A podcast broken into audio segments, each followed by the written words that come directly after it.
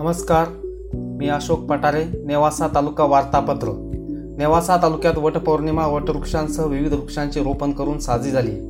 एक व्यक्ती एक झाड या उपक्रमाचा जिल्हाधिकारी यांच्या उपस्थितीत जलसंधारण मंत्री शंकरराव गडाख यांच्या हस्ते प्रारंभ झाला. तालुक्यात शारदाताई फाउंडेशनच्या वतीने माजी सभापती सुनीताताई गडाख यांच्या मार्गदर्शनाखाली चला झाडे लावूया हा उपक्रम राबविण्यात आला. या निमित्त महिलांना वटवृक्ष रोपांचे वाटप करण्यात आले. सोनई चांदा नेवासा फाटा मोरे चिंचोरे प्रवरा संगम जळके आदी गावांत हजारोवर वृक्षांचे रोपण करण्यात आले. गोगलगावच्या सरपंच शिल्पा मते यांनी या दिवशी चारशे झाडांचे रोपण करण्याचा संकल्प करून त्याचा शुभारंभ केला. वटपौर्णिमेला यावर्षी प्रथमच एवढ्या मोठ्या प्रमाणात वृक्षारोपण झाले.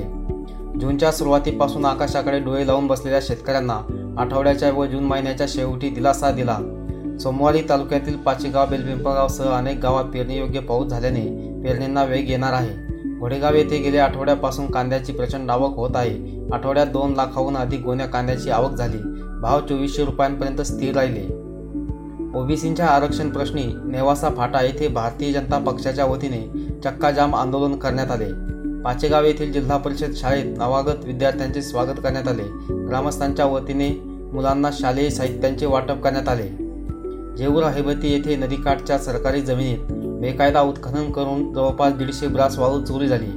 जेऊर हेबती येथील स्मशानभूमी जागेवरचा दहा वर्षापासूनचा वाद पोलीस अधिकाऱ्यांच्या शिष्टाईने मिटला.